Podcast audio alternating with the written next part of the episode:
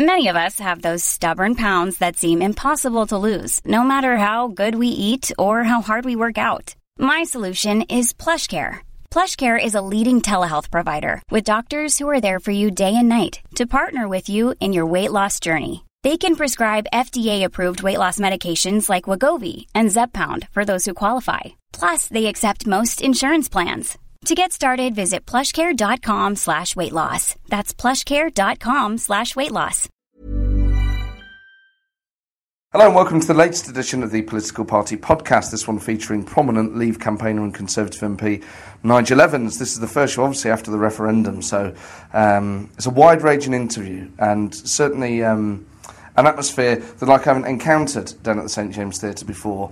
Uh, predominantly a Remain uh, crowd, it turned out, um, but nevertheless, I think it's demonstrative uh, of the atmosphere that currently exists. I would say uh, up and down the country, uh, one of people looking for leadership and wanting to hear something positive, uh, and I, I, certainly sense that tonight. Nigel was fantastic, um, at times very serious. Uh, when we talked about particular things that he's gone through, and at times very funny as well as I knew he would be. Um, so, to enjoy.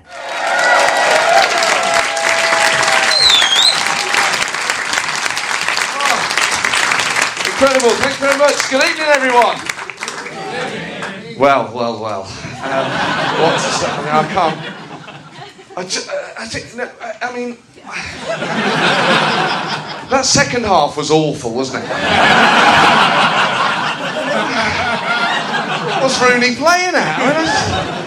Oh my God. Well, thank you very much for coming down. This uh, is a, a show I never thought I was going to have to deal with the situation that, that we're dealing with. So I was taking, firstly, thank you very much for coming. And I know people have a myriad of views on the sort of this swirling news agenda that's happening at the moment. So thank you for coming. But um, we take a straw poll uh, every month during the referendum. So I think it's only fair to do one final one. So give me a cheer if you voted to remain in the EU. And give me a cheer if you voted to fuck everything up.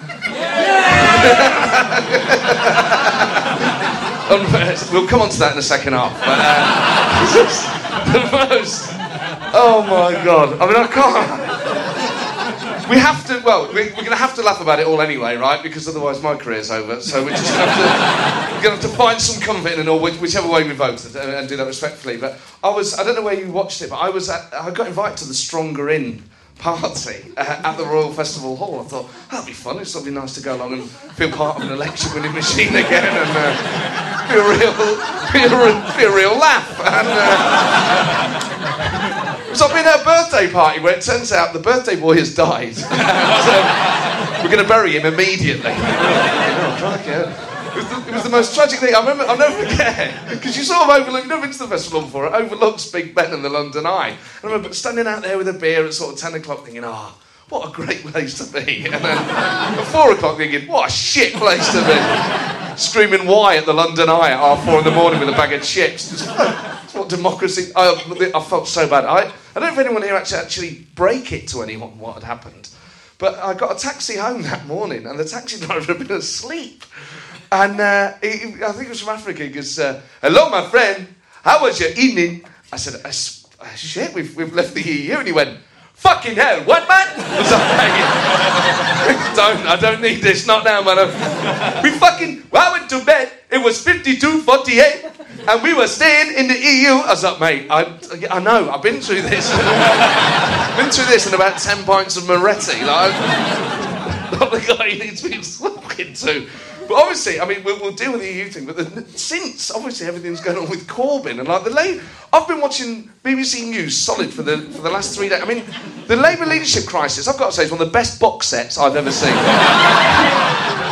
Incredible. I'm just at the bit where the unions have got involved, so no spoilers. Uh, paused it until the end of the gig. Fucking hell, I can't. I mean, the reshuffle itself was so but I've never heard of half these people, right? And I watch politics every day, and you're like, Shadow Treasury Minister, the fucking honey monster. This is, this is getting ridiculous.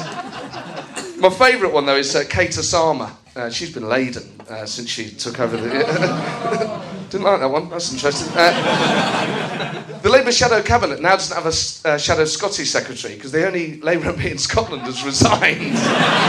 so the only this photo call. Have you seen the photo call where it's him sat next to Tom Watson, um, which is uh, there's a Shakespearean element to him sat there. Who would have known Tom Watson would have turned out to be a backstabber? I mean, I just can't believe. Anyway, um, and there's this great bit where Corbyn sat there around this square table and loads of empty seats. Um, I can sympathise. And, um, and there's a bit where he looks at the camera and goes, Seumas. And he doesn't say, I don't think this is a good idea. What he says is crucial. He goes, I don't think this is a good idea either. either. What an important caveat, either. Another fucking shit. I'm just amazing. Amazing watching it. Um, Pat Glass, one of the most incredible shadow ministerial records, was appointed as a shadow minister and then resigned two days later. Um, I mean, to be fair to Glass, you know, a lot of people said she was a pain. Um, you know, you can see right through her, really. You know, I mean, I always said she was fragile, but uh, apparently she's broken now, and. Uh, I really ran out of style. Really, I really thought you'd go with me on that.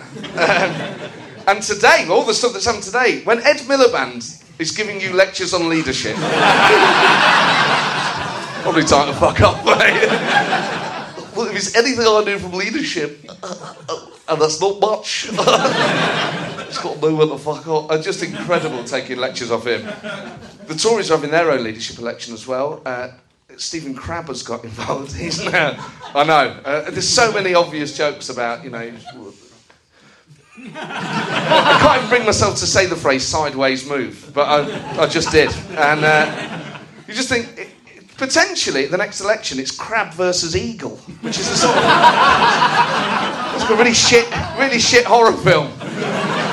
Mega crab versus octo eagle or whatever. And now Fox has got involved. It's like fucking hell, Fox crab eagle. I mean, if Fox and Hunt team up, that'd be an incredible just remarkable how, uh, how lucky we. I mean, if, if, you're a follower of Stephen Grover, Blair is Blair, right? Like Cameron is a Cameroon. What is a follower of crab? Like just the crabs? Yeah. We've had we've had an outbreak of crabs in the Tory party. I've been at conference, have you? Yeah, it gets like that, doesn't it? People do get randy when they're away. Yeah. Farage has handled the mood badly, I think. I mean, we'll deal with the referendum now. I think Farage turned up at the, uh, if you haven't seen him, turns up at the uh, European Parliament and goes, Well, 30 years ago, I came here, and said I wanted to take Britain out of the EU, and you all laughed at me. Well, you're not laughing now. And you go, Mate, that couldn't have gone down worse if it had turned up and just gone, Hello, bitches. what are you doing? He's the sort of guy who'd rub your hair if you scored an own goal, isn't he? You're a fucking arsehole can do that now, mate. Fucking hurting. Bastard. Um, but I do worry. I worry about the fallout from the referendum for both sides. Obviously, the uh, the racist attacks are really, really concerning. But equally, the way that people are talking about a lot of the elderly, because elderly people have voted leave, and people aren't fucking happy about it. You can't just like.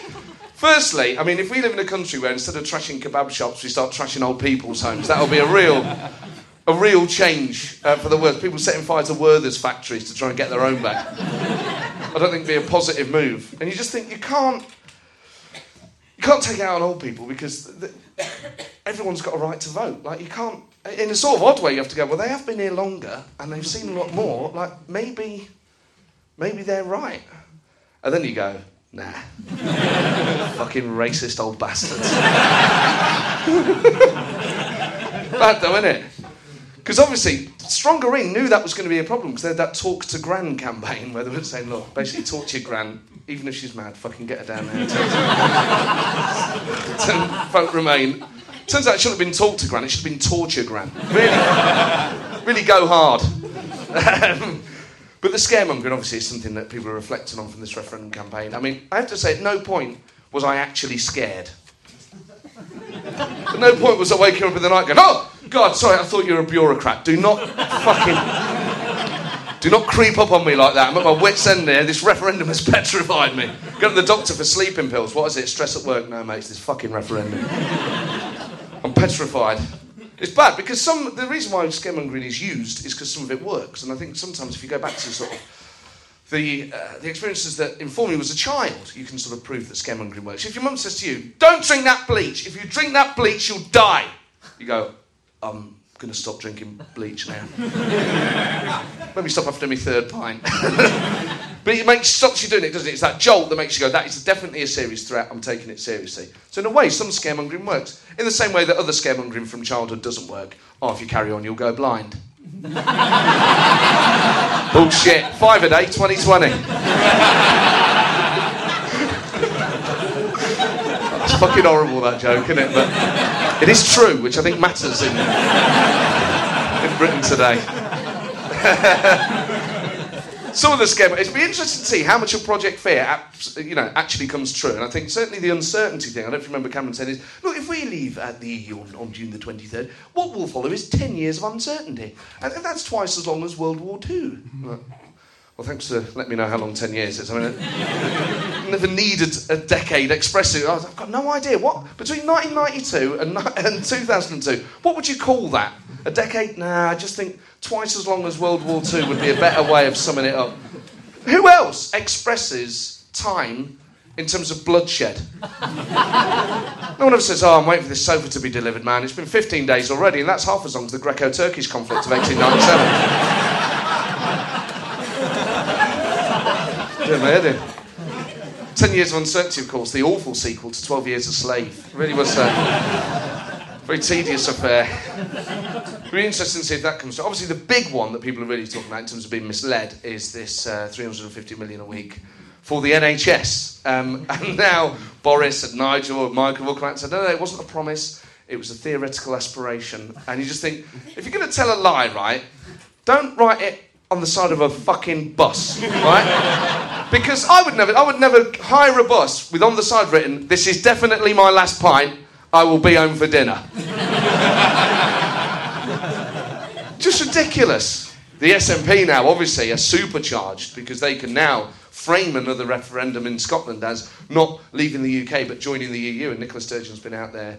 Um, sort of patronising Europeans in the way that she's patronised British people for a long time. So it's nice to, exporting that. Uh, the thing is now is that it's kind of a shame that it's done that because the SNP until now have just been trying to get their hands on any excuse to leave the UK they could get their hands on, and now this arguably legitimises it, which is quite tragic for those of us who believe in the EU and the UK.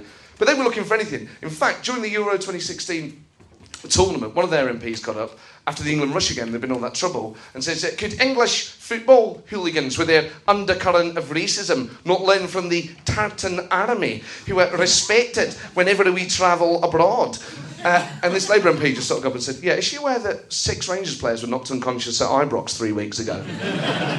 hey, but that's different. That was internal. All right, that's a real great moral difference, that, isn't it? We're better than you. We only kick the shit out of ourselves. There's a very good reason why the Tartan Army Scotland's fans are respected and don't cause trouble at major international tournaments. Oh. They're never fucking there. yeah. Watch me do that gag in Edinburgh. yeah. yeah, there's a reason why you lot are respected abroad. You're, you're very nice people. it's a pleasure to be here. Because I wonder, I wonder about because the thing is in politics, ideas spread, and you only need to see revolutionary Europe to know that ideas spread quick. Now, I think once an anti-establishment vote has been established, and if and if the peace now isn't won effectively by both sides, that this sort of thing, this contagion could could spread. And you look to America and think, if they see that actually you can overthrow an established view, then is Donald Trump's election more likely? And I was in New York recently, and I was asking everyone there who they were going to vote for, and nearly everyone was voting for Donald Trump including a taxi driver I spoke to. And I said, uh, Who are you going to vote for? And he said, I'm voting for Donald Trump, buddy. I said, Why? And his, his answer chilled me. He said, Crazy times need a crazy guy.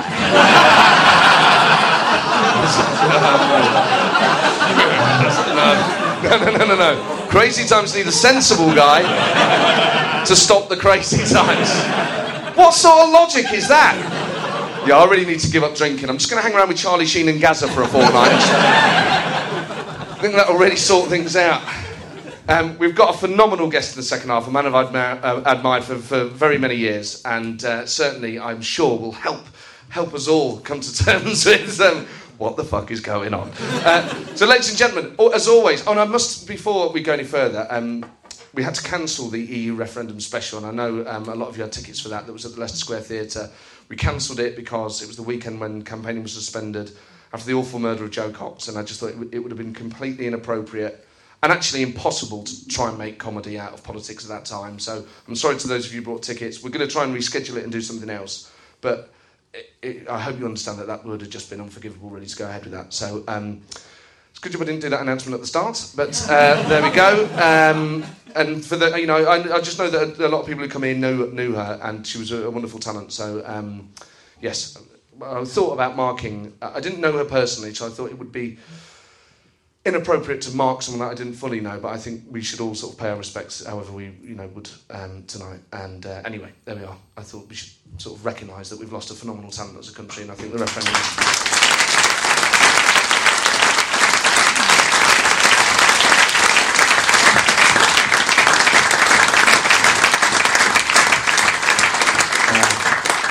The referendum sort of, sort of, in a way, sort of sadly moved that down the agenda, but the, the death of someone is, is, is, far bigger than anything that's, uh, that's about to happen. So, anyway, uh, as always, you're a wonderful crowd. We'll have a break and then we'll be back with the phenomenal uh, Nigel Evans. Thank you very much. See you in a bit. Thank you. Well, thank you very much, everyone. Thank you. And uh, I'm really delighted, actually, that um, we've got the guest that we've got tonight because I think it's very important to have someone um, from the side that won um, to explain to us um, how it's all going to work out. Um, and, I, and I, do, I do think, in all honesty, I do think at the moment that, that there is a big opportunity for politics to actually fill this void. I think it's one of the few times in my life where people genuinely are looking to politicians with a sense of hope that politics is going to provide people with some uh, answers, and I think hopefully we'll get some tonight as well. Uh, Nigel is someone that I've always wanted to interview anyway. Um, partly because he's always been one of the funniest MPs. He was phenomenal as uh, Deputy Speaker to John Bercow. He was, uh, I remember him first being a member of William Hague's uh, team from 97 to 01. Um, and he was absolutely a superb performer and always had a, a note of levity, which I respected. Um, anyway, it goes without saying that he will be a phenomenal guest. Please however way you voted in the referendum, it goes without saying that every single night we've done here, people have always been very respectful, and we need to uh, bear that in mind as well. Please give a huge, huge reception to Mr. Nigel Evans. Cheers, Nigel. Have a seat. So, Hello. Nigel. Hello. Who said politics is boring? not, thi- not this week. No. Um, so, what? What the fuck happens now? Well, plan A is we leave the European Union. yeah. Uh, I, I- do apologise because I heard you all shout that you were all for Remain, as uh, most of London was. It was a North Korean uh, vote that you had in London. Uh, 103% voted to Remain in So, well done. but uh, just north of Watford, where uh, it's the nosebleed territory, uh, they decided otherwise. So uh, we are a United Kingdom just. I mean, Last time I looked, anyway. do you worry about the, now the implication? You mentioned the United Kingdom. Do you worry that Scotland might leave now? Um, well, you know, that's a decision for them. And I do respect it. I'm a, I'm a Welsh bloke. And, uh, uh, and so, um, as you may tell, uh, uh, and you know, it's just up to them. Uh, they, they had their referendum a couple of years ago and they decided now. And um, Nicola Sturgeon uh, is uh, goading them into another one at some stage sometime soon. Um, and uh, we'll just see what they say. But it is, it is their decision at the end of the day. You know, um, the one thing that, I, uh, that uh, Project Fear taught me over the last eight weeks, and I really did get irritated by it, I'm, I'm just still waiting for the Dalek invasion uh, of the United Kingdom, which is probably any time soon. Well, I think they're the next members of uh, Corbyn's shadow cabinet. Exterminate. Uh, we'll see. We'll see. Uh, we'll, we'll see. But it's, it's, it's up to it's going to be up to the Scots to decide what they want to do. Um, it, it's been made all the more interesting by Nicola uh, heading to Brussels to have high-level discussions, uh, whilst uh, the Spanish Prime Minister says, "No way, no way, Jose. You are not. You're, you're, not joining under no circumstances, because we all know the um, intricacies of what's happening in Spain at the moment, um, in Catalonia and the Basque regions. And the last thing they want is for them to go AWOL. So, um, you know, so could Scotland survive outside the um, outside the United Kingdom? I, it's always struck me as a bit odd. I don't know about you guys, but I've I've always found it a bit odd. They want independence from England, but they don't mind sixty percent of their laws being made by Brussels. I mean, it's just me, right? I, I, I understand that. I understand that completely.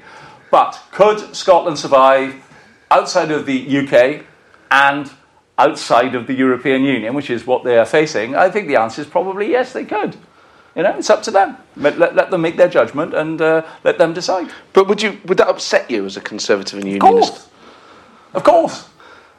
I love my Union Jack. I've got Union Jack uh, cufflinks on. Yeah. Well, I've got Union Jack underpants on.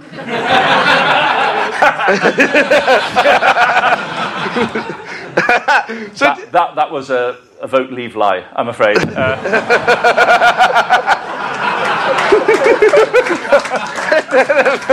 I mean, if that would have been on the side of the bus, that would have been incredible. yeah, my underpants on the side of a bus. Thank you. Yeah, no. Uh, so, in terms of the campaign itself, was it enjoyable? In parts. Um, it, it went on a bit long, didn't it? I mean, I don't know what you guys felt, but it just seemed like an eternity from the uh, beginning when um, David Cameron said, uh, Of course, we'll be okay outside the European Union. Uh, we're the fifth strongest economy, members of the G7, G20, uh, a leading member of the Commonwealth, permanent seat on the Security Council. Of course, we'll be okay. Uh, to uh, eight weeks later, Armageddon and the plague of locusts. So, it, it, to me, it seemed an eternity um, um, uh, as far as the length of it was concerned. But we were in incredible territory, to be honest, because um, uh, he allowed the, uh, his party basically to go and play uh, on their own. You do what you like. You haven't got to follow how I say. And fairly well, half the party did just that. And they went and said, no, I think we prefer to be outside the European Union. Thank you, Prime Minister. Uh, and so um, it was just a fascinating, fascinating moment in time. You're all part of history, by the way. What we did last Thursday uh, will go down in history books, and you know people will read about it for hundreds of years as to how it is that um, 98% of the elite told you one thing, and the British public decided to do a Geldof to them, and uh, decided they just wanted to go. It's ama- amazing, amazing. Yeah, I mean, not, not all big events in history are, are studied for the right reasons.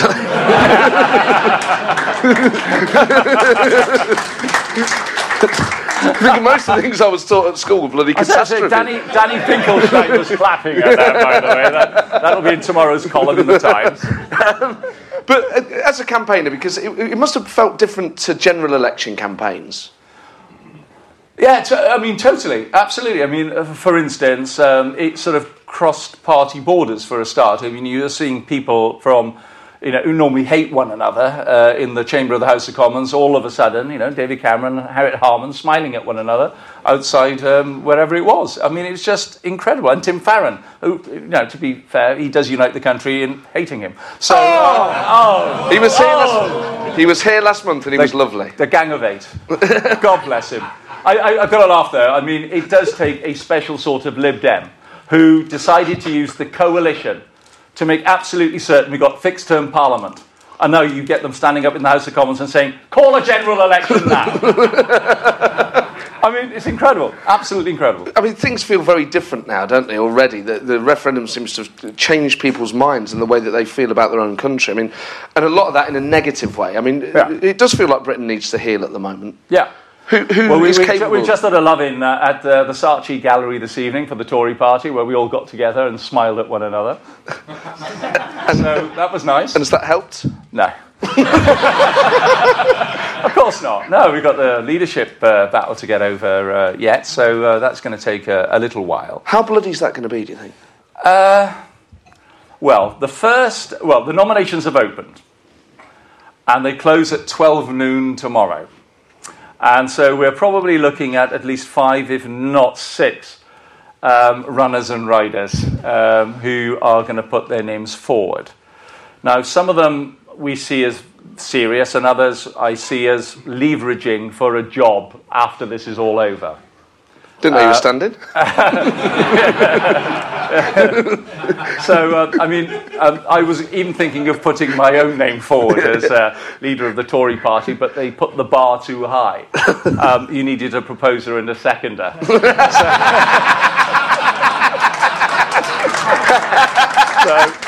so, so I don't have it. I'm going to see what I mean. We've got about five or six candidates, and the first um, we got Hustings on Monday at 5:30, uh, when the entire Tory party will get into room 10, and each candidate's got quarter of an hour to say what they like and answer questions. And so we'll just see what happens then, and then they'll vote on Tuesday between 11 a.m. and 6 p.m. And you're supporting Boris. I am. Why? Nice bloke. uh, I tell you what, because um, he took hold of the Vote Leave campaign when we were 10 points behind. Uh, and we won. It was incredible. Um, he was, I think, a pretty successful mayor of London. Um, he, he did a lot of good, I think, while, whilst he was doing that. To actually win and then win again is quite difficult in London, as we know. Uh, he uh, was mayor at a particularly uh, amazing time when we held the Olympics as well. Nothing went wrong.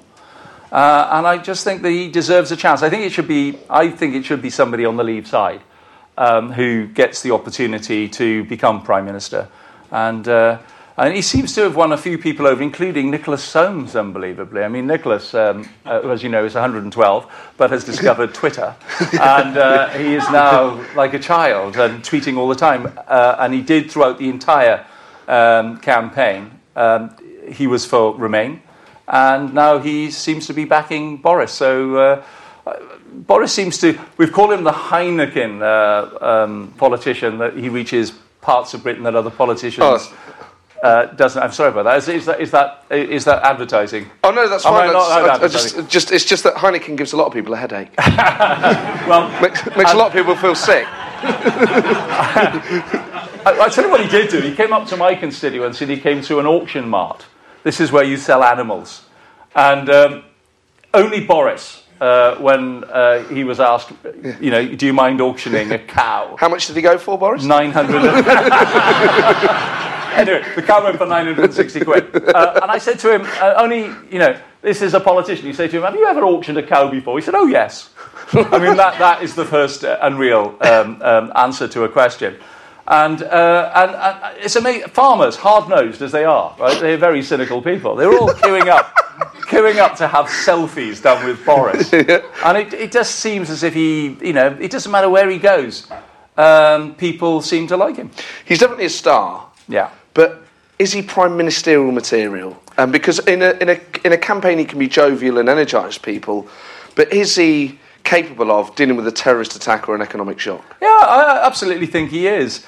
And when he was mayor of London for eight years, of course, you know, clearly we had a number of issues that he had to deal with, and I think he did it in a sensible way. And just like, um, I mean, David Cameron, I, did, I didn't back David Cameron to become leader of the party. I didn't even fairly well know who David was, and I think at the end of it, you know, um, David Cameron was absolutely superb. He rose to the position. I mean, the way that he behaves at the dispatch box is absolutely brilliant. I mean, I, I was to vote leave, and I was one of the guys that wanted him to remain. um, uh, on, on Wednesday, he called me a quitter. By Friday, he resigned. I mean, you know, that's, that's the territory we are in at the moment. It's all totally surreal. But has Boris got the I don't doubt that he's got the intellectual capacity, but does, does he have the political temperament to deal with? Yeah, listen, he, it's not a one man band, which things. is the most important thing. He'll have a team around him, and Michael Gove, um, I thought, was. Uh, hello. have we got some teachers in? it's, it's, it's, teachers or lawyers. teachers or lawyers. They hate well, it. just voters these days. Get the electorate. We've got any electors in. but I, I, do worry, you know, if there's a, a, terrorist attack on the Shard or the Tube or something like that, and then Prime Minister Boris is, I, I, I what the, yeah, these chappies. I mean, come on. I mean, will they, will they not knock it off? I mean, they really are. Uh, they've got some bloody gumption, I tell you. I, you know, I really would. I just. Cameron, whatever you think, I think even Cameron's harshest critics would say, in a crisis, there's something calming and reassuring about Cameron. something uh, essentially prime ministerial about him. Boris. Is Boris going to have to change his persona a bit? Do you think? Well, I think he already has. I think he has already started to be um, a little bit more serious, you know, when, when um, he needs to bring that impression. And, and I, I've already seen it as he walks around. But the, the fact is that wherever he goes, there's a crowd, you know? And the one thing that we need to do, I'm talking as a Tory here. Um, there we are, let, us do this one because you didn't do this one. How many of you voted Conservative at the last election? Yeah. Oh, yeah, not too bad. oh, let's do this one then. How many of you would like to see Boris as Prime Minister? Danny, break the news to him tomorrow. We can't trust polling these days, can you? That's right, yeah. what do the pollsters know? Well, that's right. I mean, do you, is there a sense within politics actually that polling is broken? And how can pollsters fix it? I mean, maybe that's not a question for Well, I tell you, on, on um, I stood most of uh, the day on Thursday on the A59 in Clitheroe with a banner that said "Vote Leave." And this is sophisticated campaigning. Yeah. And I would wave it at the traffic as it was uh, passing with a few mates because I didn't want to be too lonely. And uh, I can tell you now, 98% of truckers want to leave the European Union. I heard every noise on the A59 from truck. If, I, if ever I was feeling a bit despondent after eight cars ignored me, I said, "Oh, there's a truck coming," and I did this. it was brilliant. Uh, 95% of motorcyclists want to leave, uh, particularly the hairy ones, those with big beards. they definitely want to leave. 95% of caravanners want to remain. I mean, seriously, I was judging them in the end. And the Audi drivers were about 60% for remain, 40% for leave. Okay, so let's just take a stop. So truckers, you would think actually that they um, probably drive a lot of them over the continent because the containerisation of the economy and all the rest of it. Yep. But they don't like it. Yep. But caravanners drive around the continent and they do like it. Yeah, I know. What was most worrying is when um, the truckers, who clearly do drive for a living, and so one thinks that they know what they're doing, it's when they decided not to go, ah, they decided to tell you uh, with thumbs up uh, that they wished to remain. And when they did this, which a lot of them did, so I go, where's your hands? Go and get one of them on the wheel. I thought carnage at some stage on the A59. Did you get any abuse from people doing that? Oh, that? God, yeah, yeah, yeah. Yeah, there were other gesticulations. What's, did, we, did anyone shout anything? Oh, we, we had a lot of Bob Geldofs who were driving uh, around on the A59. Yeah, we had a few V signs. How'd you take that? Smile. uh, because four seconds later, they'd gone. Uh, and, and 12 seconds later, a trucker arrived. You should have had, you know, one of those stingers that the police used to use. people didn't. Who? I mean, we see thousands of people. It was, it was incredible actually doing that sort of campaign. And they do it in America. And, I, I, and I've done a lot on American politics over the years. And I always thought, why do they do that? Standing- Visibility. visibility, standing in a street corner, waving at people. I think, oh, why are they waving at traffic? But it, it, it got me through the day, and it got my suntan. Got me a suntan, and it actually. Uh, I know you guys had heavy rain on Thursday. It was sun shining in the Ribble Valley. We call it the Dribble Valley normally because it is normally pouring down, but it was good weather. I just wonder if, because it's not a particularly British campaigning tool, the visibility thing, whether people No. just thought, oh God, he's, he's broken down. Brilliant. Six less to worry about. yeah, I'm not, I'm not, I'm not going to do it at the general election. I tell you that now. I mean, it would be depressing uh, at a general election, I think. But as you said, it sort of broke down all sorts of barriers uh, having a referendum of, of this style. So, with Vote Leave uh, being cross party, who, who are the, some of the people that you worked with from other parties that you perhaps hadn't worked with before? Uh, well, UKIP. Um, there was um, um, a, a Paul Nuttall and Yeah. Steve Woolfe uh, from the Northwest. Uh, so I went on the UKIP battle bus. We went to Nantwich, Leigh, and Blackpool. and how was that? Brilliant. I mean, serious, brilliant. Um, we, we got off the bus in Nantwich and in Leigh, and we actually talked to people. In Blackpool, we didn't have the time. So we just waved at people, and it was good response. It was, and uh, Blackpool, Blackpool was a pretty good result in the I end. can't believe how much waving played a part in this, The Queen's in this got, election. the Queen's got nothing on me, I tell you. in more ways than one. So. Uh, I can't believe that's. I mean, there is something. I was supposed to make you feel good. It's nice when people wave back, but Yeah, in terms they of do. inspiring people to vote. Ah, no, we went back up and down, up and down the seafront in Blackpool. We saw the same people a few times. And, yeah, it was good. So, what's it like on the UKIP party? Sorry, campaign bus. Uh, it was all right. It was all right. No, it was fine. Um, now and again, we uh, when we were leaving Nantwich, uh, as you know, it's a very um, um, tree-laden area, and so you had to put your heads down. We were on, we had Guardian journalists on with us as well, so they were um, um, reporting. shit scared.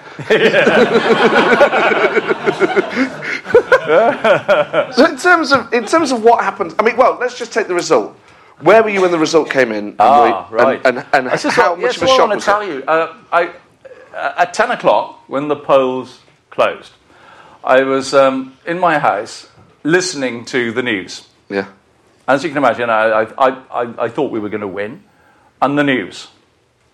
The pound is up, shares are up, YouGov say seven point lead for Remain, Nigel Farage has conceded. That was the news. Yeah. And I thought, oh dear. I then went down to the Clitheroe count to have a look to see what was happening there, and all I could see were they bundled them all together randomly. All I could see was Remain votes. And I thought, oh my God, I've even called my own constituency wrong here. My God. And so I then went down to the um, National Centre in Manchester. And it was when I had the radio on and they said Newcastle is in. The Newcastle result. As you recall, Newcastle voted Remain, but a very, very narrow margin. And people were expecting a huge margin for Remain in Newcastle. And so I had a, a, a mate of mine following me on a motorbike. I stopped on the, one of the main roads into Manchester, stopped him, and I said, I told him what the result was, and I said, something is happening. By the time I got to Manchester Town Hall, I walked into the room where all the TVs were and where politicians of all sorts, so Remain and Leave, were sitting there looking at the results. And I looked at a politician called Kate Green, and she had death written over her face. And I thought, there's clearly been other results. She's not happy. And as you know, as the results came in, um, Remain sort of got to about 200,000 at one stage, and then London came in. The big London seats, 75% or whatever, coming in, and uh, uh, Remain were in the lead for about 20 minutes. And then um, I turned to the bloke next to him and I said, God, this isn't looking good, is it? He said, Don't worry, all of Scotland have voted now. that was the key. All of Scotland have voted now. And he said, and we've looked at uh, the way it's going. We were getting some of the results in before it was announced. He said, I think we're going to do this. And then, of course, uh, when it went over a million, um, and uh, Jonathan, uh, not, sorry, David Dimbleby announced that uh, the 1975 referendum result has been overturned. And what did you do at that point? Cried. Tears of joy. Yes, no, I cried. I, I, I looked across at Gisela Stuart. She said, What have we done? And but we, we, Seriously, seriously. Because none of us thought in our wildest dreams that um, the people would have, in the end, come with us. Even though I predicted we'd do it, you just thought, "Ah, I can't see it happening. So, why the level of emotion then?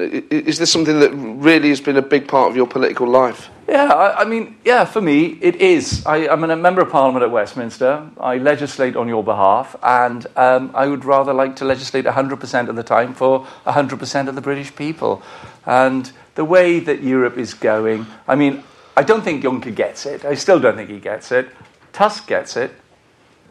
You know, I think that there is a move now in loads of parts of uh, Europe to say, hold on now, we're not happy with this. I don't know if any of you have seen the, uh, uh, the uh, Barack Obama interview uh, this evening, where, you know, Barack is saying, Europe is saying pause. Um, it's a rather more considered Barack Obama than the one that uh, um, came ho- over a few months ago uh, on uh, David Cameron's uh, plane ticket to tell us all you're going to be at the back of the queue. Uh, completely different, totally measured. But people do worry now, don't they, about Britain's place in Europe and Britain's place in the world? And this is uh, the country feels like it's in a state of flux. I mean, do you think people are right to be concerned about the effect on the economy and the effect of our Yeah. sort of stature? I think things are going to be just fine. I mean, I, I thought Project Fear went over um, o- into overdrive, and the uh, Brexit budget thing that uh, George did uh, right at the end. I mean, he, he took one day to frighten pensioners, the next to frighten disabled, and then he worked out there were still some people he hadn't frightened. And he gave it a go. And we thought, no. And all of a sudden, 80, 80 of us had signed a letter to say, under no circumstances will we support that budget. No way. And so um, I, I, literally do think, look, look, geographically, we're still where we are. I, wish we could drag Britain a bit further south so that we could get a bit more sunshine, but we can't. We are where we are. Yeah, we're going to trade with uh, Europe, and already we've got New Zealand, um, we've got Canada, we've got Australia, we've got South Korea, China. They're all talking about doing trade deals with the UK. It's a lot easier to do trade deals with one country than it is with 28. But I think T, uh, just to please you, just one. I think TTIP's dead, by the way. Are you happy with that? Yeah, I mean, TTIP is dead. And um, we will do a deal now, I'm sure, between the United Kingdom and the United States. In terms of results, like then, because one thing that I was struck by was the results coming in and the value of the pound dropping uh, even more dramatically than the than the chances of Remain winning. I mean, was there any point that you were watching that thinking? We've fucked this up. This is really bad. No, of course, of course, I was concerned for, for the first two days, and now, and now look at it. I mean, the pound's uh, come back to 135 today. The shares are way up. Um, and I mean, I mean that's what the stock market does in any event. I mean, what seemed to me that happened was that the bankers all thought that Remain was going to win, and therefore, you know, did what bankers do. And uh, now they then they started selling uh, immediately. Uh, the result was known, and now it's correcting itself again. So, I mean, yeah, there's going to be uncertainty, I'm sure, over the next uh, several months, but the more we can be positive about it, the more we can get out there and start to do trade deals, and the more that people get confidence again that you know the United Kingdom outside the European Union is just going to be absolutely fine. But for things like the City of London, where you've got major investors now saying they're having to pause and rethink whether they do actually keep located here, and the amount of jobs that that, that rest on that, is there not any part of you that thinks that's not a price worth paying? No, we've got to, we've got to make absolutely certain that uh, in our negotiations that we have with the European Union that we get a good deal. We've got a 67 billion pound trade deficit with the EU. Um, uh, you've only got to stand on the A59 on referendum day to count the Audis, BMWs, and Mercedes cars. I mean, they're God, every other one. Uh, uh, we've got a 20 billion pound trade deficit with Germany alone. Already, the car manufacturers are knocking at uh, Angela Merkel's door saying, for God's sake, don't do something stupid with uh, the UK. Um, there is that element which says they want to do something cruel to us uh, because they don't want anybody else to leave. Mm. I know, I understand where that's coming from. But I think there are just too many other countries there out there who may just follow suit.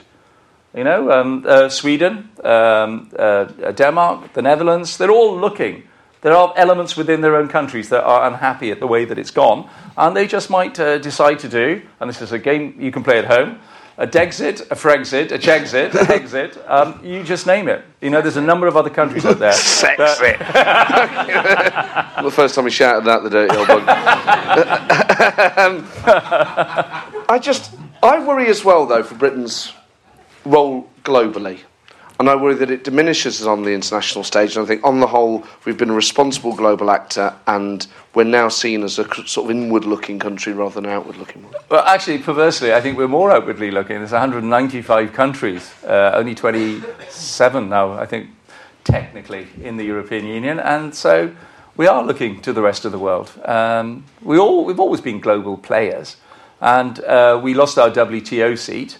Uh, now we can get it back. Uh, now we can start to do deals with uh, individual countries, which we couldn't before. It had to be the European Union that did it for us.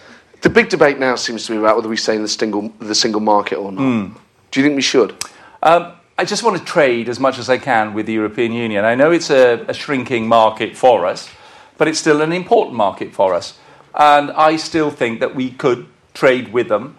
Um, uh, and do a deal with them without having to take the free movement of labour. It was one of the important things for them, I understand that. And so people go, Are you going to do a Norway? Are you going to do a Switzerland? I mean, I was always worried about doing a Switzerland, which meant that we would just be relying on making clocks, watches, and making chocolate. I mean, we had to do something more than that. Yeah. And so I think that there is every reality that, you know, because of the way that we are, that we could do a Britain. So people in the, you know, finally will say, well, actually, they didn't need to do a Norway or a Switzerland, they've actually done a Britain. We're strong enough. We're the fifth largest economy still uh, in the world, and um, there's no reason at all why we should have to do a Norway or a Switzerland. And I mean, the, the amazing thing is there are 21 countries that export more to the European Union from outside the European Union than we do. In terms of the way the campaign was run, a lot of people say talk about this, you know, this 350 million quid and it going on the NHS. I mean, on one level, you can say, fine, that's theoretical, but Vote Leave did give a pretty strong impression that yeah. that was all going to go. I mean, I, am sure many of you have seen the uh, uh, the England football team bus, and yeah. on it it says the England team earn 175 million pounds a week. We better be, better spend it on the NHS. I mean, you know. Um, the fact is that the 350 million was always a gross figure, which everybody accepted uh, a quarter of which. Not everyone did. which nobody in London accepts. But um, it, uh, the, the 350 million was made up of. Um, oh,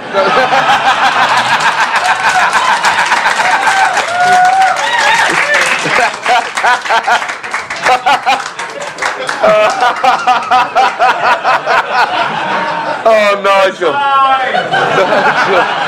From what?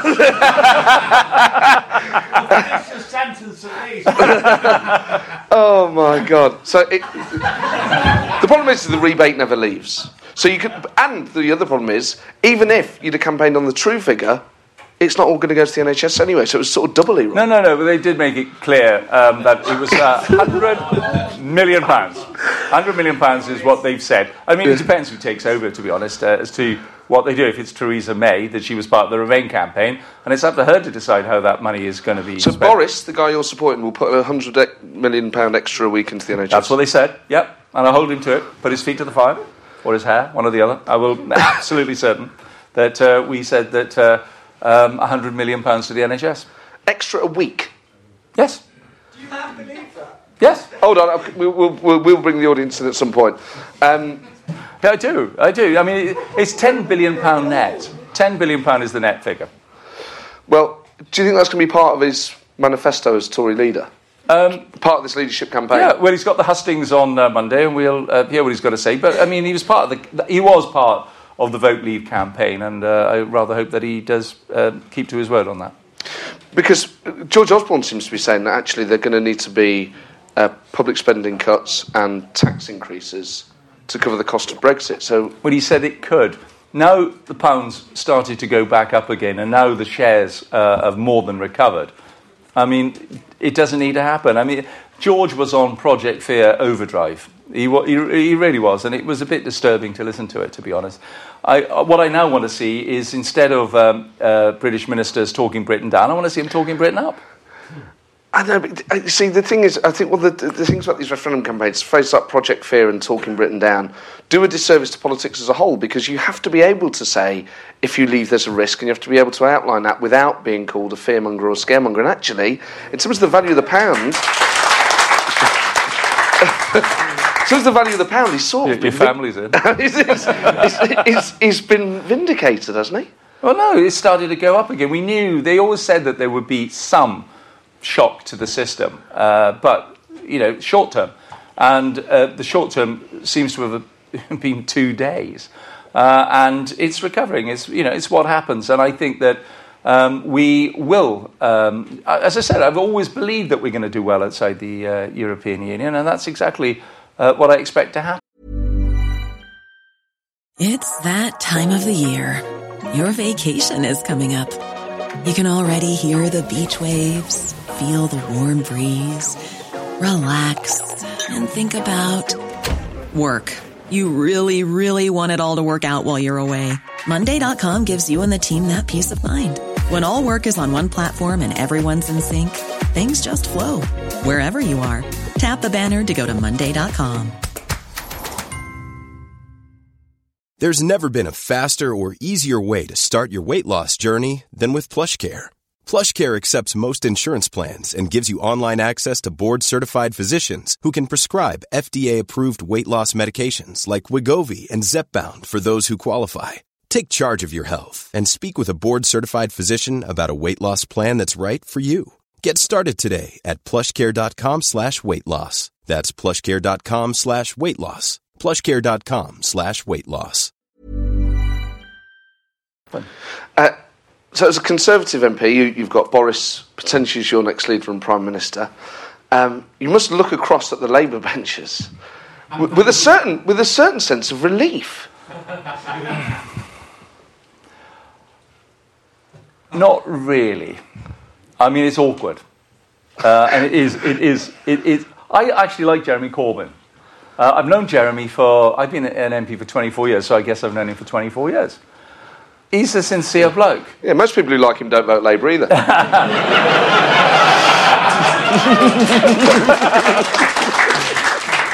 Um, you know, what, what you see on the tin is what you get. He's never pretended to be anything other than a rebel. Most rebels don't become leader of their party.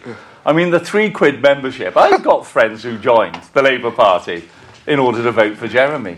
Uh, and the part of the problem is a lot more people joined afterwards. Uh, so technically, it's absolutely true that um, Jeremy could appear, if, if it goes to this, right, Jeremy versus Angela Eagle or Tom Watson, um, Jeremy could win again. He could. Yeah. But it's difficult. It's very difficult. To, when he stood up today, the only people that were cheering him were us. you know, it's difficult when you stand up and nobody behind you. Was it Churchill who said, "The opposition is in front of you, the enemy's behind you," and 172 of them are, uh, are around him. And in fact, I was told today of the 40 that voted for Jeremy. Because the question on the ballot paper was a complicated double negative, they think that there's at least five Labour MPs who voted the wrong way. Seriously, a Labour MP told me this today. He said, Nigel, they voted the wrong way. There's more than uh, 172. I spoke to a Labour MP, and I've been speaking to a lot of them this week, who said that if you could get away with it and no one would find out, he would kill him. and I said, I said, how? And he said, he'd smother him with, him with a copy of the 1983 manifesto.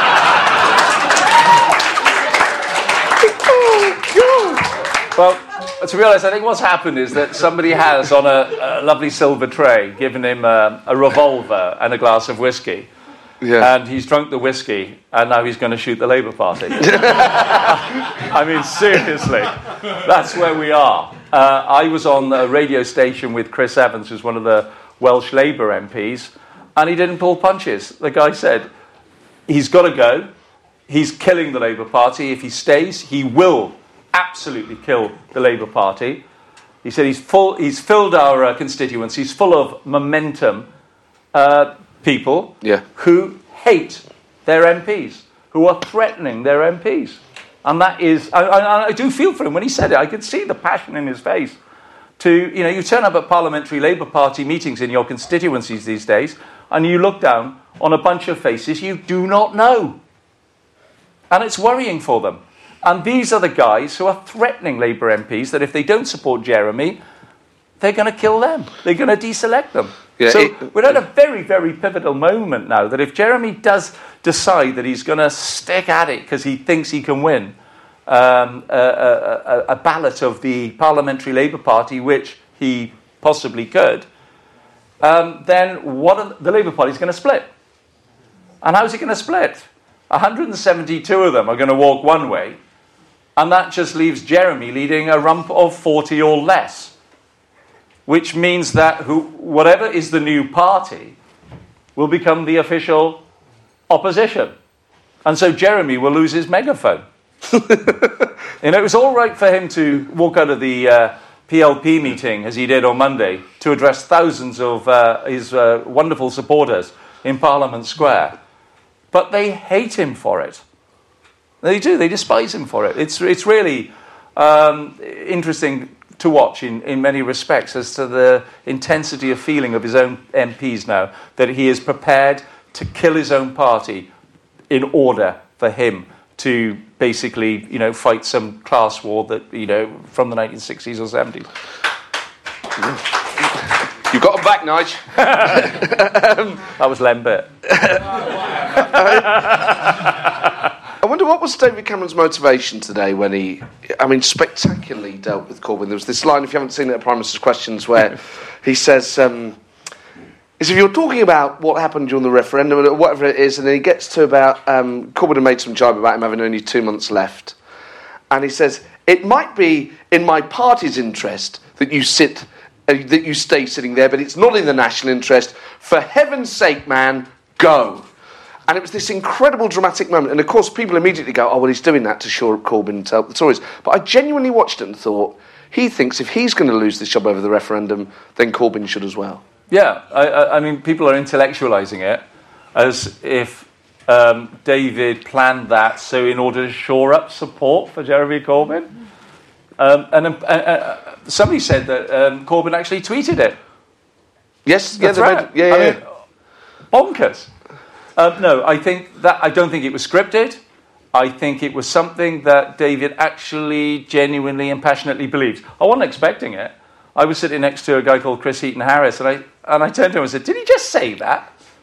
I couldn't believe it myself that uh, that David was so direct. How do you view Parliament then? Because you were Deputy Speaker for, for a few years under John Bercow. Do you enjoy the sort of uh, rambunctious moments of it, or do you think actually it does need to calm down? Ah, a bit of both. I mean, I know John, John lectures the House uh, regularly uh, about uh, us uh, behaving like children and uh, uh, the public don't like it and I don't like it and all that sort of stuff. And uh, um, uh, most of us think actually people don't mind a little bit of theatre, a little bit of you know the excitement, the cut and Yeah. thrust, the gladiatorial bit. I mean, most of it is not like that. Most of it is, um, you know, clause 36, uh, subsection 4, uh, amendment 5, you know, and it's all, oh God, how boring is that? You know, it's, some, a lot of it is like watching paint dry. So uh, once a week to get the house charged, I actually think it's okay. I mean, it's watched in America regularly because I've got a lot of American friends who tell me. They say it's on the Comedy Channel in, uh, in America. Uh, but no, they do. They, they watch it on C-SPAN, and they, they um, there's a, it's got it's got a bit of a following. I mean, better that than the sterile atmosphere of some parliaments around the world, including um, uh, the American uh, Congress, where you know it's it's it's that that is sterile and boring Have you ever heckled in there? all the time. What's, I've not done animal noises.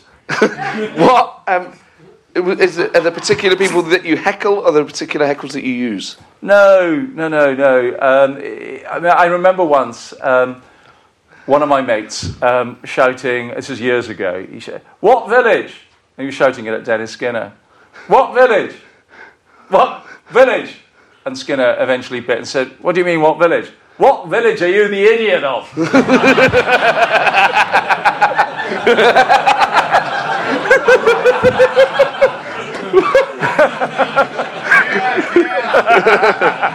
So when you heckle, what, what do you pick Oh, up it's, one word? no, it's, what- it's what what's coming to your mind. I mean, the the 350 million pound lie, as it's been termed, which means we now have to have a second referendum, and it's uh, you know uh, uh, one of it was well, what about the mayor of London? Within two weeks, you know, of him telling us that tube fares weren't going to go up, what's happening? Tube fares are going up. So if we're going to have a second referendum on Europe, we'll have a second uh, election about the mayor of London. But know? he's bringing in a new cheap hopper ticket. but he is. He's bringing in that new hopper ticket where you can get around for like a fiver or something for an hour. Or Oh, fantastic. There is some sort of cheap. You can't stay anywhere for longer than three minutes. Well, no. I mean, I take your point, but it, it just felt like it was so crucial the 350 million that it was central almost. I think that's why people p- feel specifically annoyed by that. Did I drag it back onto the 350 million? Am I mad? Um, Did I do that? So with, with, with Parliament then, did you, in terms of your own ambitions then, did you have initial ambitions for leadership within the Conservative Party? Oh God, no, no, no! I love my country too much for that. But I thought, I thought I could be speaker. Uh, I enjoyed the job of deputy speaker, and I thought that when John's uh, when John's days were over, that the uh, Parliament deserved to have a Conservative Speaker of the House of Commons. so, so we are where we are, uh, and uh, uh, that is not going to happen. So uh, uh, I'll support uh, Lindsay Hoyle. I enjoyed it in the chair. I did. I mean, it's not going to happen for, for very tragic no, I tell you what, though, I enjoyed it in the chair, but you know when you're in the chair, you can't do speeches. Uh, you can't vote and you can't make speeches. Uh, and I am really, yeah, I know. Yeah, we all, we, it's amazing. Yeah, John, John can't make speeches, but we all know what he thinks. Um, amazing, though, it? Da, da, da, da, da, da, da, da. Uh, but um, I'm in, perversely going through a little tricky uh, situation in my private life has now put me in a position where um, I was able to do what I did over the last three months. And, and doing what I'm doing now in the leadership of the Tory party, um, it is the cut and thrust of politics. It is a little, a little sort of detached when you're in the Speaker's office. Um, you, you mentioned the, the, the trouble in your private life. You were um, accused of. Yeah, I, I did that to get you off the 350 million. let's talk about let's talk about my sex life.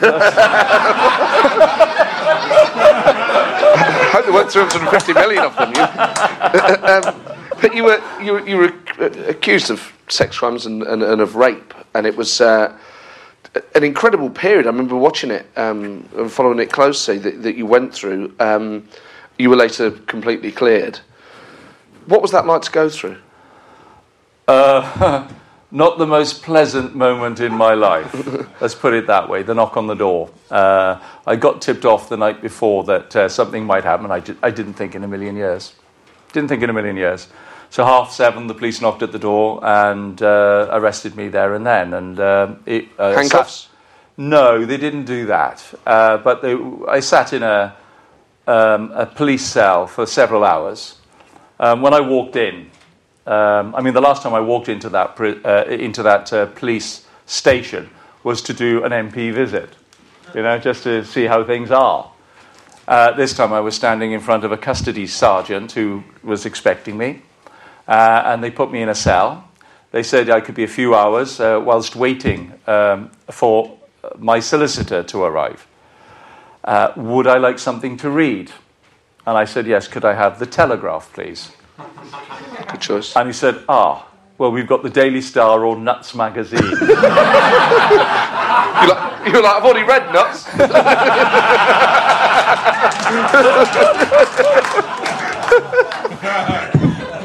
Give them they do. They sent out for a Daily Telegraph. and uh, I read the gardening section eight times. Seriously. I mean, I didn't know what I was doing. So then, what unfolded? They interview about these uh, alleged attacks. Was it Yeah, obvious to you at the time that it, these th- these were false and all the rest of it? Yes, yeah. I mean, it was my innocence that helped me get through it. Uh, and I, of course, they take everything off you, your mobile phone, so you don't know who's trying to get in touch with you or anything like that. And it lasted uh, from half seven in the morning till about ten something at night.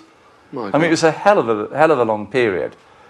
Uh, and um, yeah, I mean, it was um, it was incredibly stressful as they asked you question after question after question, uh, and um, they, I mean, they offered me food at lunchtime, and I, I just couldn't eat. I literally couldn't eat. I was just so distraught. And then, as we left, uh, finally the um, uh, the police station, my solicitor had been contacted by a couple of friends who had uh, driven up from London, and um, the initial response. I mean, there were cameras outside. It's amazing how how they get to know these things, isn't it? Um, uh, I mean, at least they didn't have to um, go through Cliff Richard, uh, having your entire house ransacked while you're um, in Portugal watching it on TV live. I mean, it is staggering. And that's one of the reasons why I'm, I'm um, trying to get anonymity till charge. It's not because of me. Uh, you know, I've gone through it now. And it's not because of Cliff Richard either, because he's gone through it. But it's for all the other people. And it's not just famous people, there's lots of not famous people who get accusations leveled against them. And it's as tortuous for them having their names in their local press as it is for me. And there were others, you know, like Ben Sullivan, the former president of Oxford Students' Union, on the front page of the Daily Mail. Um, that they even the u- university tried to remove him as president, whilst uh, the police hadn't even charged him. Incredible. The four agricultural students from Cirencester, I mean, think, think of those guys. Uh, and, uh, and even the police sitting on some information that they should have released. You know, they, they, all this needs to be sorted out. The police should never decide whether somebody's guilty or innocent. They should follow the evidence. And in the case of the four young students from Cirencester, these guys could have been put out of their misery many months ago, instead of which they were dragged to court. And when the information came out, that's when the Crown Prosecution Service decided uh, that they weren't going to put up a case. I mean, it's, it's torture. Um, it's absolute torture for people to go through uh, these sorts of uh, allegations. Um, where um, you know they're incredibly serious allegations as well, and it's not just the fact that you could go to prison, uh, you lose your livelihood, you lose everything, quite frankly. Um, it, it's it's um, it's like a it's like uh, one of those trucks that I talked about earlier on, hitting you every thirty seconds. Um, Jim Davidson. At least the voting leave. yeah. Jim Davidson phoned me because uh, he went through something similar. Jim wrote a book about it, and Jim uh, said, Nigel, when you're not thinking um, about something else, you're thinking about this, and I was. And Paul Gambaccini, who's another friend of mine, uh, all built up. We've almost got a dining club now of people who have been falsely accused, and Paul went through it for a year before, in the end, the police decided NFA. On the Cliff Richard stuff, it's quite interesting because Paul Gambaccini was contacted several days before the NFA was announced by the uh, Crown Prosecution Service by ITV to wonder where his whereabouts were going to be over the next few days because something big might be announced. Well, how the hell does that come out? That clearly was Cliff. Yeah? It's, it, it was incredible watching you go through it. Um, and obviously, from a public point of view, not knowing whether you were guilty or innocent, you know, there, Yeah. there was obviously you, you just don't know as a member of the public when you're watching it on the news. How did the political class and your colleagues in Parliament treat you in between arrest and innocence? Oh, the vast majority were brilliant, of all political parties. Ed Miliband uh, came up to me and had a chat with me and said, you know, give me support. Even Peter Mandelson uh, came up and gave me some uh, advice as well. So um, it was it was heartening, quite frankly, that at least for them, uh, being arrested and charged is not the same as uh, being tried and found guilty. So um, they, they, they, they, they fairly well, you know, until you're found guilty, were at least incredibly supportive. And I think themselves knew, you know, that it must be terrible pain. I mean, one of my colleagues, shortly after I was acquitted, uh, was arrested himself. You know, within a matter of weeks was arrested, and uh, he had six weeks before um, he um, uh, was uh, no further action. I mean, there, it, it, there was some, there, there is some gallows humour in the whole thing. Uh, shouldn't be, but there is. I mean, I, I was in um, the most high secure court in Preston. It's where they used to try the terrorists. There was glass with slits in it, you know, just in case I tried something. I was there with a warder who uh, locked door to make sure that I didn't somehow run out, even though I had to get in a car every morning and drive there. Uh, and then when it was over, um, I then got back in a car and drove home. but they locked the door during the period of uh, uh, the court session. Um, so you had that. You, I had one, the warder turned to me at one stage when we were before we got in, and she said, uh, "Do you remember the Ribble Valley by-election, which I fought?" I said, "Yes." She said, "Do you remember Lord D- David Sutch screaming Lord Sutch, ra- raving loony party?" I said, "Yes, yes, I do." I, I said I, I did a, um, a debate in uh, uh, one of my villages, and uh, he turned up and he met Michael Heseltine there. And I thought, oh God, you know, because Hezza sometimes can be a bit aloof, but they, they got on like a house on fire.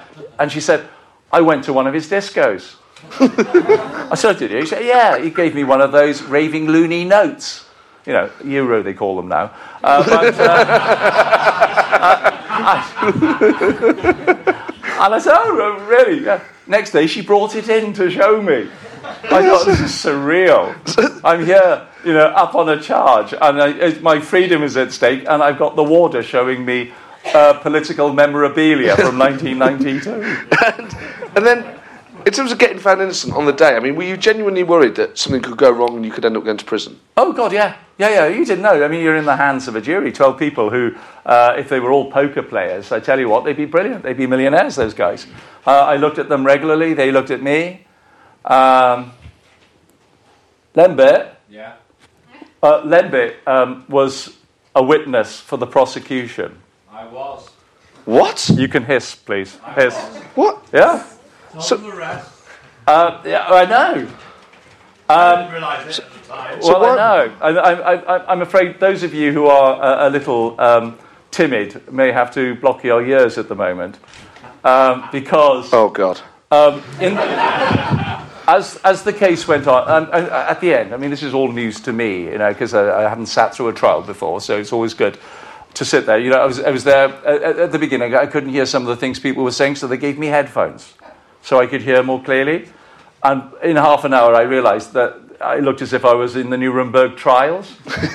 Yeah, yeah. And so I thought I prefer not to hear what they're saying rather than to look like a, you know, a Nazi criminal. So I Yeah. took him off. I mean, God, it was awful. Anyway, so at, right at the end, all the, the the judge actually does a summation as to what he thinks went on because he makes copious notes. And at one stage, Lem, Lembit um, was passing somebody who um, somebody referred to you I'm not going to say the word. You say it. Well, I, I, the judge said, c- called you. I can't, I can't say it, can I? You're going to have to say it. Oh, shall, You can I? say it now. Are you? All those who think I should say it, say I. Aye. All those who think I shouldn't say no. Oh, the ayes have it. The ayes have it. I haven't lost it. You are good at it. I Yeah, haven't yeah, lost it. referred, referred, referred to the speaker as a fucking cunt. I'm happy here. Uh, It was to me as a cunt. That's Oh, that's what it was. yeah. So, and then Mr. Wright said, He said, yeah, that's right, that's right. It was actually a reference, it, it was to the speaker about Lembit being a fucking cunt. and all, all, all, all, hold, on, hold on a minute.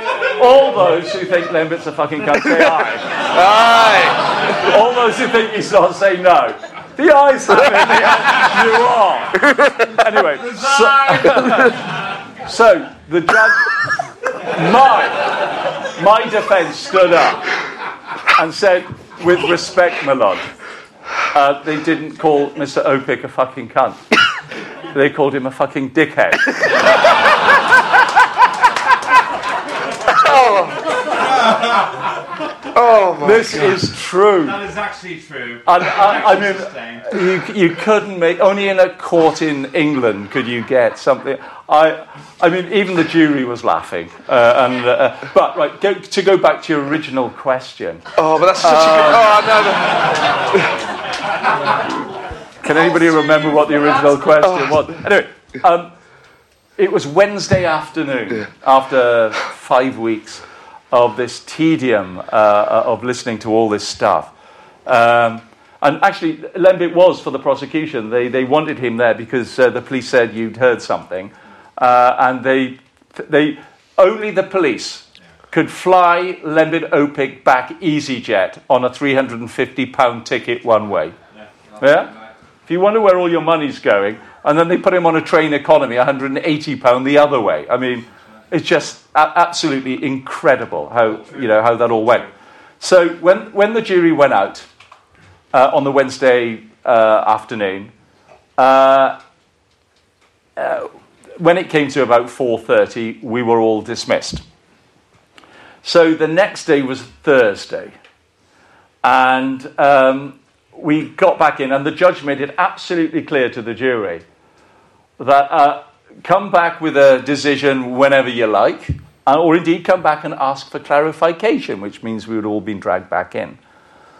But at one o'clock when I go for lunch, don't think you're going to drag me back from lunch at Yeah. one o'clock. I mean, seriously, the judge made it absolutely clear when lunch starts, it finishes. And then you can call me back again at two o'clock. So um, I can tell you with great authority, Preston has the most worst um, restaurants anywhere in Britain. I ate at this Ita- uh, Pizza Hut for, for most of the trial because we only had about an hour and a bit to, to go. Buffet But on- lunch at lunchtime, though. But on this one, on this one occasion, we, we, we ate at a different Italian, and I phoned uh, the. Italian. It's true. and I phoned, I phoned the chief whip, and I said, if I am found guilty of the most minor of uh, the charges, I'm resigning immediately as a member of parliament. So don't expect me to carry on. And he said, all right, I, I understand that fully. Uh, and as we walked back on the Thursday afternoon towards two o'clock, giving the judge plenty of time, he didn't eat at the same restaurants as us. Uh, I uh, turned to my researcher and I said, What happens if the jury's made a decision? What are the chances they've come back? We'll see. We got to the front door of the court, and uh, Group 4 security uh, said, Court 1 has been recalled. Uh, it's the same court that uh, Bill Roache was uh, tried in as well, by the way, Coronation Street. And so um, I said, why? He said, well, we don't know. It's just been recalled. So they could have been recalled for a clarification from the judge on a direction. When we got to the front door, um, it's been recalled and they've got a verdict. And so I was led back into the room. The door was locked. I've just been out, right? I've just been out to an Italian restaurant in Preston. I, I, and I didn't run then, but they still locked the door. This time there were another two warders in the room. Now, I've never clearly been in this position before, and I thought they must have told somebody what the result is, and they've got another two warders to hold me down as I go berserk at the verdict. I mean, that's what I initially thought. Yeah. Uh, What are you going to think when another two people? There's three people in there now. Um, you, you know, I've got the warder with the raving loony money and two of her mates from group group four to hold me down. Maybe because you'd had a pizza buffet lunch, maybe it's to hold you up. oh, that's another. I didn't drink for five weeks. Oh, Yeah, good, no, good for the old I health. gave, I gave up alcohol. I put on weight. I don't know. Is that uh, all those pizzas? but anyway, so so um, they lead me out in, into this area. We wait for the judge to come in. The court rises. The court sits, and all that.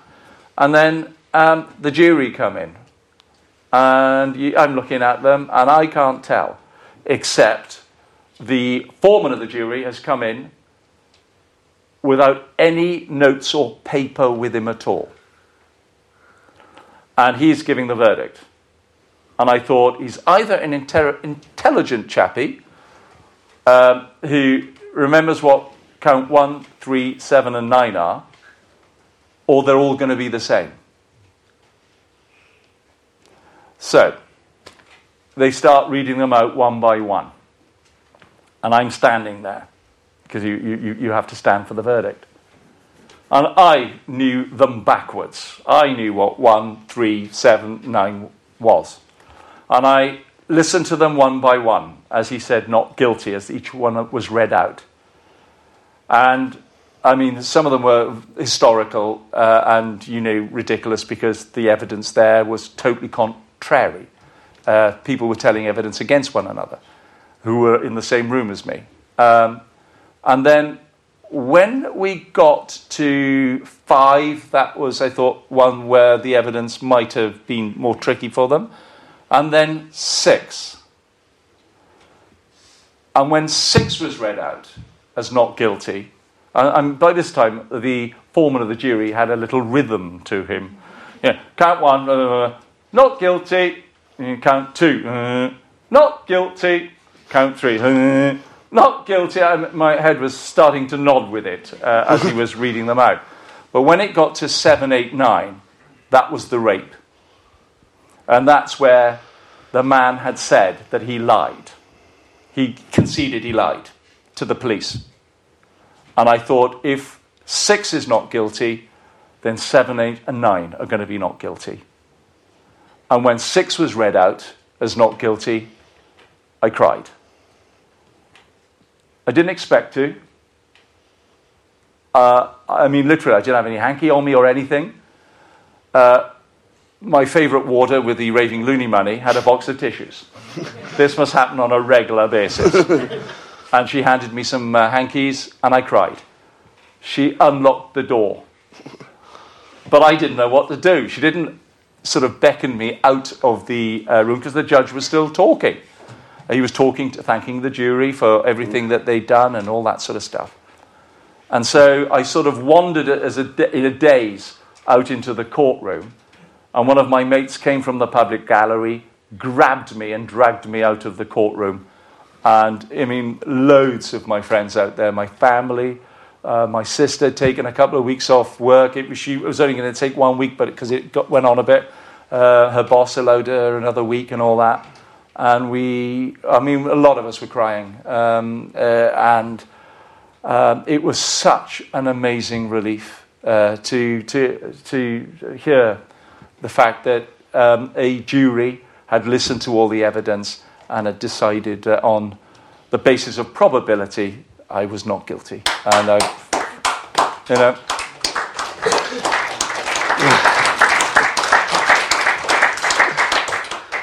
Uh, has it affected you since? Yeah. In what way? Um, the Eddie Stobart truck doesn't hit me at two o'clock in the morning anymore. I just hear the honking sounds now. Um, no, I've, I've, got tinnitus of sorts in the ears which came about halfway through the process. Stress and related? Stress, yeah, I can't get rid of it. Uh, so I've still got that. Uh, and at times, I, yeah, when I'm on my own, I, I, I think of what went on and uh, how it was and what could have been.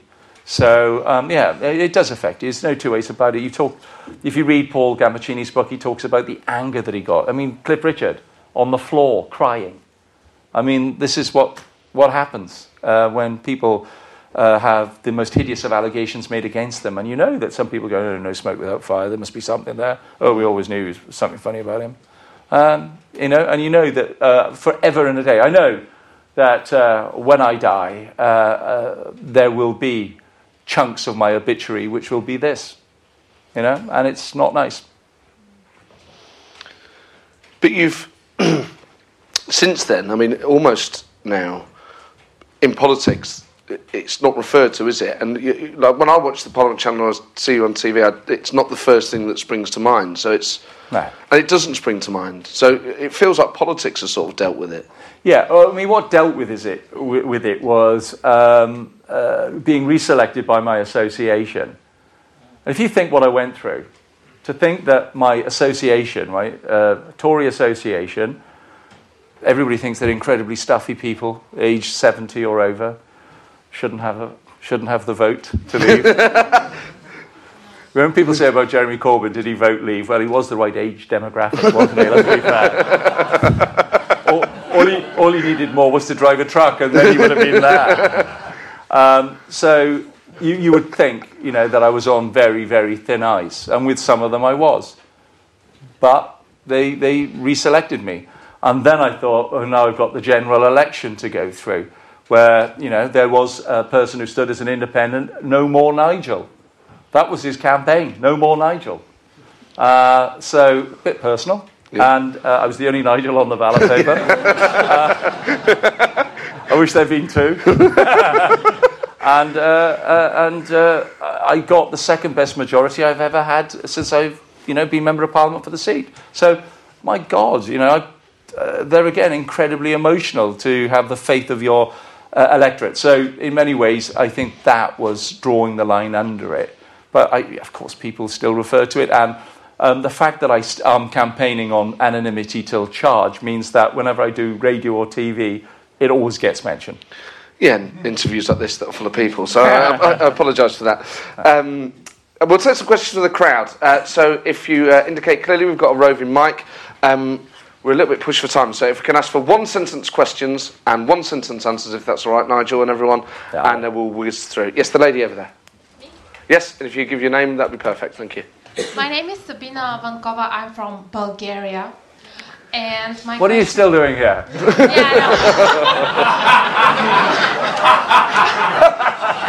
By the way, I'm We not, love you. I'm not We love going you. anywhere for now. Uh, my question is: In your first, uh, in the first part of this um, uh, evening, you said that you campaigned for leave because you wanted Brits to make laws for Brits, and in the second part, you complained about a certain law which caused you caused you trouble, and that was not right. Uh, in Bulgaria, um, nobody can be arrested because somebody said something. Uh, in, in your case, if you lived in Bulgaria, probably they would give you a warning not to leave the country, but you wouldn't be arrested, uh, especially provided that you're an MP and people have trusted you to represent them and so on. So, don't you see the contradiction here? Tell that guy to chill out.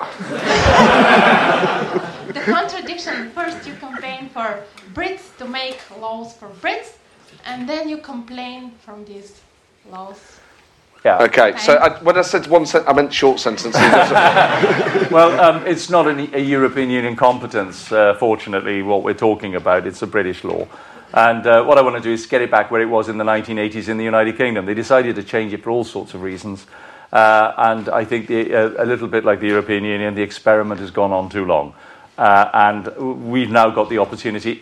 We could have done it even if we'd remained within the European Union to have changed the law. I think what we need to do clearly is to look at the Bulgarian law, because I'm sure you can teach us lots of things uh, about things where you know you're doing it better than we are. what do you have? Yes, the fellow right at the back in the middle. And please, quick one sentence uh, question. Okay, sorry, hi, Scott. Um, I feel like you fought an incredibly divisive campaign that has divided our country based on a huge amount of lies. You've had a go at the other side for scaremongering whenever they told you there'd be negative impacts of what's happened. Now there have been. I'm seeing that already in the job that I do, in the city that I work in, and we're seeing it around the country where people are being attacked. It seems to me that people like you hold a lot of responsibility for that. But now suddenly everything's pretty funny, and you can have a go at uh, Remainers because they're not taking the result well. Um, it doesn't feel like you're taking responsibility for what you've done. Well, yeah, it's a, I mean, it's a, it, it- I mean, it's a fair, fair point as far as the uh, accusation that you don't uh, like the way that the campaign was run. I mean, in many ways, I don't either. I mean, that hideous poster uh, from. to the guy who did it. Yeah, well, yeah, yeah, yeah. yeah But to be honest, I stood next to Farage before then. We, we had, we, he wasn't part of the Vote Leave campaign. He was doing his own stuff. And I thought that that poster uh, of Syrian refugees uh, was shameful, should never, ever have been allowed. And quite frankly, Nigel Farage should be ashamed of himself uh, for, for portraying um, that as, uh, as what he did. I mean, it was, it was absolutely, uh, totally regrettable. Um, But you know as well as I do that it worked, though, didn't it? well, no, do you know, there are, all, there are all sorts of things that worked. And in the end, I think you've got to accept the fact that 1.4 million more people decided that they just wanted out. I mean, what we don't want, uh, I think what the British people don't want, um, is to be members of the European Union. For me, the clue was in the question on the ballot paper, and then the other clue was in the result. And I think fairly well, if Juncker has accepted it, then I think we could accept it too, you know. I Um, think- I think the main had problem was that you didn't I- I the I campaign on that though, question, I tell you what, I had to wait. I, I wasn't happy about the way that Britain was dragged into the European Union in 1973 by Ted Heath, right? Without any referendum, people were dragged into the European Union. He knew what was happening. It was, it, it was a political project. I had to wait 41 years post the 1975 referendum for the second one. 41 years, you know? So let's just see how we do. Okay, uh, the gentleman with the sky blue shirt with his arm in the air, yeah. Uh, the microphone's come in. Hi, Nigel. You were asked um, why Boris would make a great prime minister, and you said he has lots of people crowding round him, unlike anyone else. But what about what he actually thinks and believes about anything at all? What about those things do you think makes him a potentially great prime minister? Well, do you know, one, one of the things that he did was the living wage for uh, people in London before the rest of the United Kingdom. Um, so he, he does actually get it. I, I don't think that he's an isolated politician in any way, shape, or form. Um, uh, and I said that, you know, uh, how, what he's done for London, I think, was tremendous over the eight years. Nobody seemed to complain about the way that he performed as mayor of London. Uh, I, think, I think he was pretty good. So he's got a track record uh, of um, controlling uh, the budgets and the policies of one of the, well, the most important city in Europe, as far as I'm concerned. I love, I love London. Uh, and this guy did pretty well at the helm of it. So he's got, he's got track record. Okay, uh, yes, the lady next to the post. Uh, hi, Nigel. Uh, can you give your views on Boris Johnson's opinion on the Kenyan ancestry of the leader of the United States?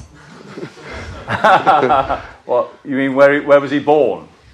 Uh, no, just your opinion on how it reflects on Boris as a politician when he's calling into question the Kenyan ancestry and therefore where. Oh, did he? The yeah, he quite Yes. famously did. All right, yes, sorry. yeah, yeah, yeah. sorry. I tell you what, right? I actually think, well, it's wrong if, if he's done that. Uh, I think Barack Obama has been a breath of fresh air for the United States of America. I think he's superb. And I suspect that there are a lot of Americans today staring at Donald Trump and Hillary Clinton and thinking, my God, I wish we could have a third term for a president of the United States. Think about it. I suspect the vast majority of Americans would vote Barack Obama for a third term than either of the two candidates that he's uh, contesting the presidency at the moment. Is there anyone on the balcony that would like to ask a question? Please wave if you do. Yes, there's a lady up there. We're, we're going to get a microphone up to you. Tim's going to run around. Just please wait for the microphone and we'll. There's this lady right in the middle here, Tim. Hi, Nigel. Also, Irina from Bulgaria. Yay! we So- love you. We love you. Thank you. Even if the pound were to recover tomorrow, given the amount of negotiations they're going to have to spend on, do you think that there wouldn't be any negative implications for public sector reforms and for public sector spending in the country? No, I don't. I, I, I think that we are going to see some short term turbulence, no, no doubts about that. Uh, that's already there, but um, th- there has been a recovery already within stocks and shares and uh, in the pound. And I, um, I, I, I just simply do not uh, foresee whe- when you've got the number of countries that, that want to do trade deals with the United Kingdom, the number of countries within the EU are already talking about holding their own referendums as well. Um, I, don't, I don't foresee any uh, major difficulties for the United Kingdom in uh, having taken the decision that they have. I really don't. I hope, I hope you're right. Let's have one last question. Is there anyone else on the balcony? Yes, the chap right there. There's the final question of the night. Uh, and Nigel, I think uh, John Bercow has been a fantastic speaker, and I think he's been a breath of fresh air. Would you? What would you do differently, and what would you agree that Bercow has been a breath of fresh air? Yeah, I, I mean, John, John is the Marmite Speaker of the House of Commons. You either love him uh, or you don't. Uh, and You don't uh, really. I mean, um, he, is, he is definitely transformed uh, the way that we do question time and questions in the House of Commons. I'll give you, I, listen, the guy is super normal. You know that, don't you? Um, he has sat in the Speaker's chair at one stage, I think it was for eight hours continuously. Yes, during the Libya debate. I mean, seriously, eight hours without going to the toilet. Um, in the good old days, the Speaker's chair was a commode. Uh, there never were any deputies. And so they would pull a curtain in front of him, hence the canopy there, and uh, the Speaker would go to the toilet while things were going on, and then Good the curtain God. would come back, and uh, a beaming Speaker would smile, and, uh, uh, and, uh, I, I, and the stench from the Thames would have hidden any uh, repercussions from uh, what had just been discharged. So, I mean, uh, it's, uh, it's, it's so he's been super normal in so many ways. Uh, he, um, this, uh, David Cameron on Monday said one of the things he's not going to miss is three-hour statements. Uh, because the Speaker makes absolutely certain that on these major issues, uh, the Prime Minister stands at that dispatch box and answers a question from everybody. Anybody who stands gets to ask a question. Isn't that what's Parliament there for? Yeah, but it never happened in the past. Mi- Michael Martin. Doesn't mean he'd- he'd it do an was hour. right. Michael Martin would do an hour, and that would be it. And if you didn't get in, tough. Uh, and so he has absolutely transformed, I believe, the one major thing that Parliament is all about, and that is holding the executive to account. And for that, that one reform alone, I think uh, John Bercow will go down in the history books as being one of the great speakers we've had. Totally agree. Well, uh, ladies and gentlemen, Pizza Hut is still open for another half hour, so better get down there. Um, thank you all very much for coming. Uh, again, I'm sorry about the EU th- event that was cancelled. I'm going to try and reschedule that before the summer and do something either here in the bigger room or uh, at the Leicester Square Theatre. So do check out the website and my Twitter feed at Matt Forde. Um, we're back here for definite in September when the guest is Nick Clegg. Ooh.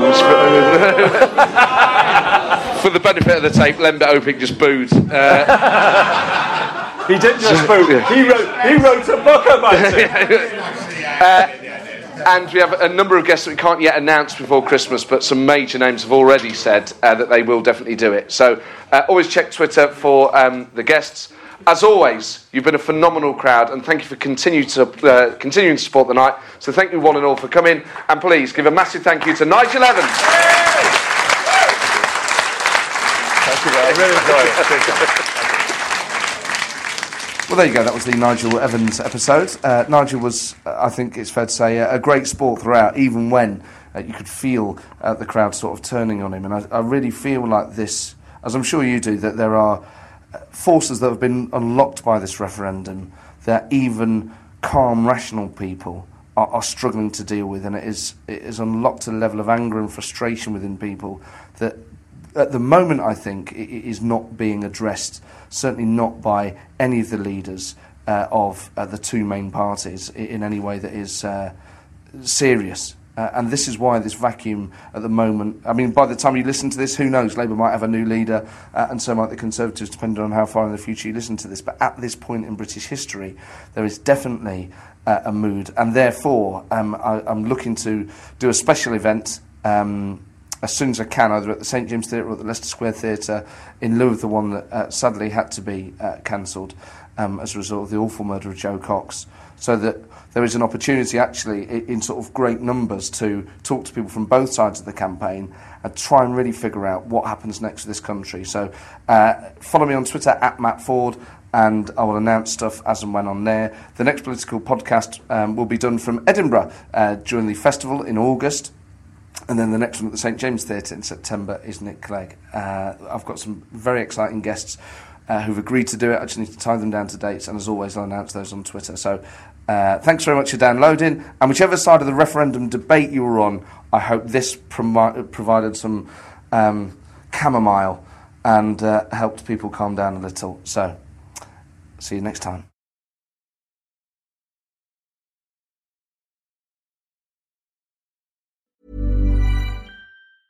Planning for your next trip? Elevate your travel style with Quince. Quince has all the jet setting essentials you'll want for your next getaway, like European linen, premium luggage options, buttery soft Italian leather bags, and so much more. And it's all priced at 50 to 80% less than similar brands. Plus, Quince only works with factories that use safe and ethical manufacturing practices. Pack your bags with high-quality essentials you'll be wearing for vacations to come with Quince. Go to quince.com slash trip for free shipping and 365-day returns.